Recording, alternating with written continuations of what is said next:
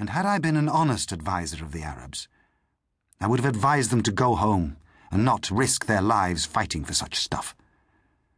But I salved myself with the hope that by leading these Arabs madly in the final victory, I would establish them with arms in their hands in a position so assured, if not dominant, that expediency would counsel to the great powers a fair settlement of their claims. In other words, I presumed, seeing no other leader with the will and power, that I would survive the campaigns and be able to defeat not merely the Turks on the battlefield, but my own country and its allies in the council chamber. It was an immodest presumption. I risked the fraud on my conviction that Arab help was necessary to our cheap and speedy victory in the East, and the better we win and break our word than lose. In this book, I mean to be my own judge of what to say.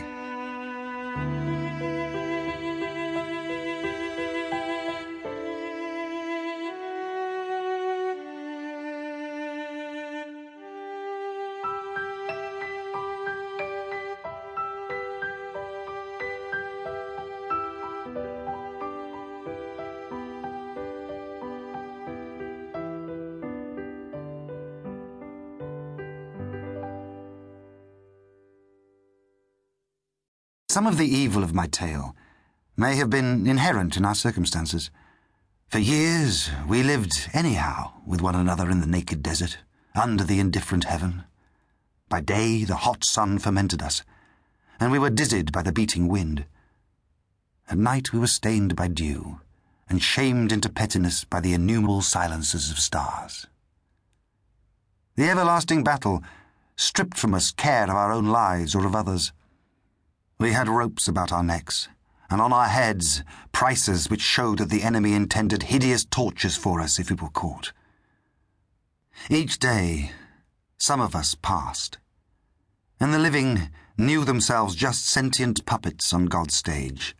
Indeed, our taskmaster was merciless, merciless, so long as our bruised feet could stagger forward on the road. The weak envied those tired enough to die for success looked so remote, and failure a near and certain, if sharp, release from toil. We lived always in the stretch or sag of nerves, either on the crest or in the trough of waves of feeling. Gusts of cruelty, perversions, lusts ran lightly over the surface without troubling us. For the moral laws, which had seemed to hedge about these silly accidents, must be yet fainter words. We had learned that there were pangs too sharp, griefs too deep, ecstasies too high for our finite selves to register. When emotion reached this pitch, the mind choked, and memory went white till the circumstances were humdrum once more. The Arab was by nature continent, and the use of universal marriage had nearly abolished irregular courses in his tribes. The public women of the rare settlements we encountered in our months of wandering would have been nothing to our numbers, even had their raddled meat been palatable to a man of healthy parts. In horror of such sordid commerce, our youths began indifferently to slake one another's few needs in their own clean bodies, a cold convenience that by comparison seemed sexless and even pure.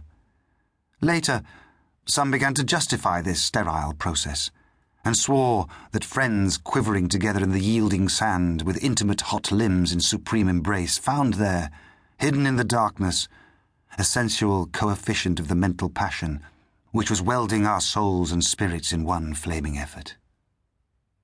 Several, thirsting to punish appetites they could not wholly prevent, took a savage pride in degrading the body and offered themselves fiercely in any habit which promised physical pain or filth.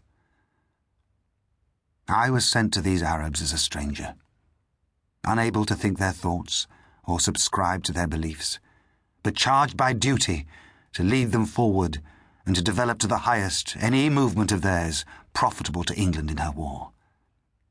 If I could not assume their character, I could at least conceal my own, and pass among them without evident friction.